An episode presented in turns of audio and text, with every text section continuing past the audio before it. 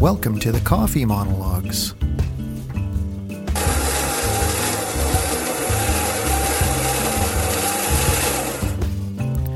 I'm your host, Tony Stewart.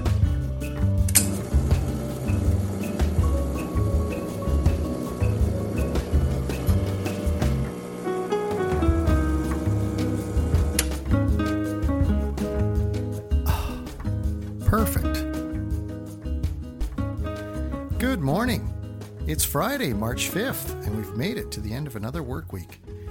I managed to get on here twice this week, so that's pretty good. Some exciting news uh, Rick and I have a gig next Friday night. You know, uh, before the shutdown a year ago, and it'll be almost exactly a year because my birthday's coming up next week, and um, my birthday was the first day of the shutdown. But Rick and I uh, were a jazz combo, the Somerset combo, uh, we're called, and it is guitar and clarinet, and it's very much Paris Cafe 1935, uh, gorgeous sound. And we were quite busy. A lot of weeks we were playing two or three times a week at different venues.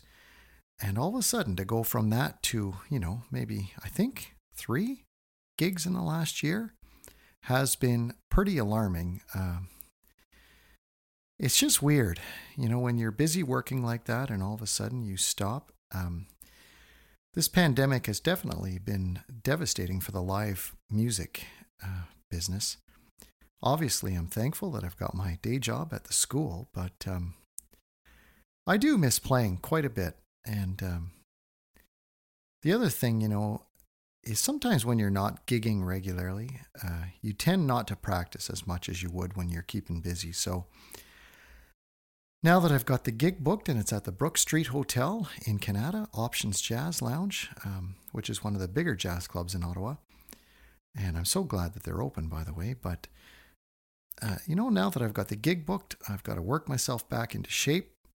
And that doesn't take very long. A couple of days of good, hard practice, and, and you're back there. You don't really lose much upstairs mentally, it's more your endurance, you know, and your fingers feel a little rusty, but that gets back pretty quick. So I was practicing last night quite a bit, uh, taking out some old studies from my university days and practicing those. And uh, those are always really good for getting you back in shape in a hurry.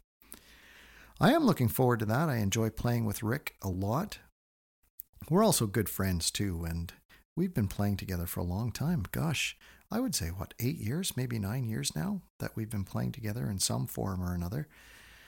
Uh, we started the Somerset combo as a trio uh, so it was guitar, clarinet, and string bass, but unfortunately, our bass player turned out to be unreliable. And when that happens, uh, we had to make a decision. And we decided to cut him loose and go on as a duo. And sure enough, when we went on as a duo, we got way more work. Um, you know, just because we could count on each other, we had each other's backs. And it is a lot easier to book gigs when you've got two as opposed to three.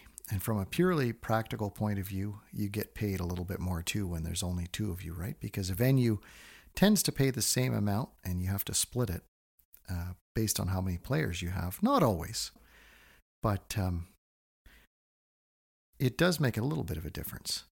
Now, certainly rates of pay for musicians at clubs have not gone up significantly in the last 10 years. And you would be surprised. I'm not going to talk about uh, what we get paid on this show, but just put it this way that you'd be surprised sometimes at how little clubs pay.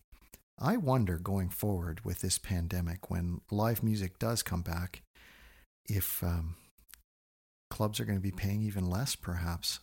You know, I guess it's up to the individual musicians to make a decision whether they're going to go back for that amount of money or not.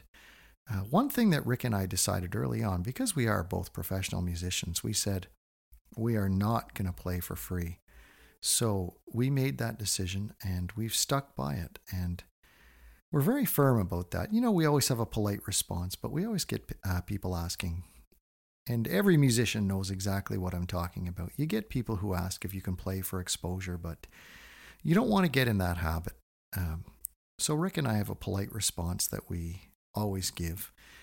And um, it's never been a problem, you know. Uh, we just will say no thank you, thanks, but no thanks for those kind of uh, gigs. And I think that's the best policy. If you're a professional musician, just like anything else, uh, you want to get paid for your time and for your hard work that's gone into uh, working on your craft and developing your craft.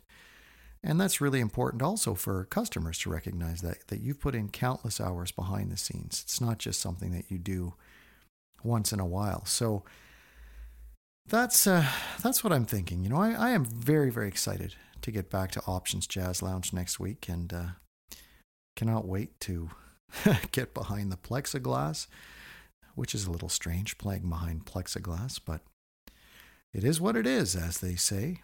It just will be fun for Rick and I to uh, play a show, and uh, Options actually used to be four hours, and now they've uh, reduced their amount of time that you have to play to three hours, which is actually kind of nice because four hours got kind of long. And by the end of the night, you know, as a horn player, you felt like someone had uh, bashed your face in with a hammer. but uh, three hours is a little more civilized, so that'll be great.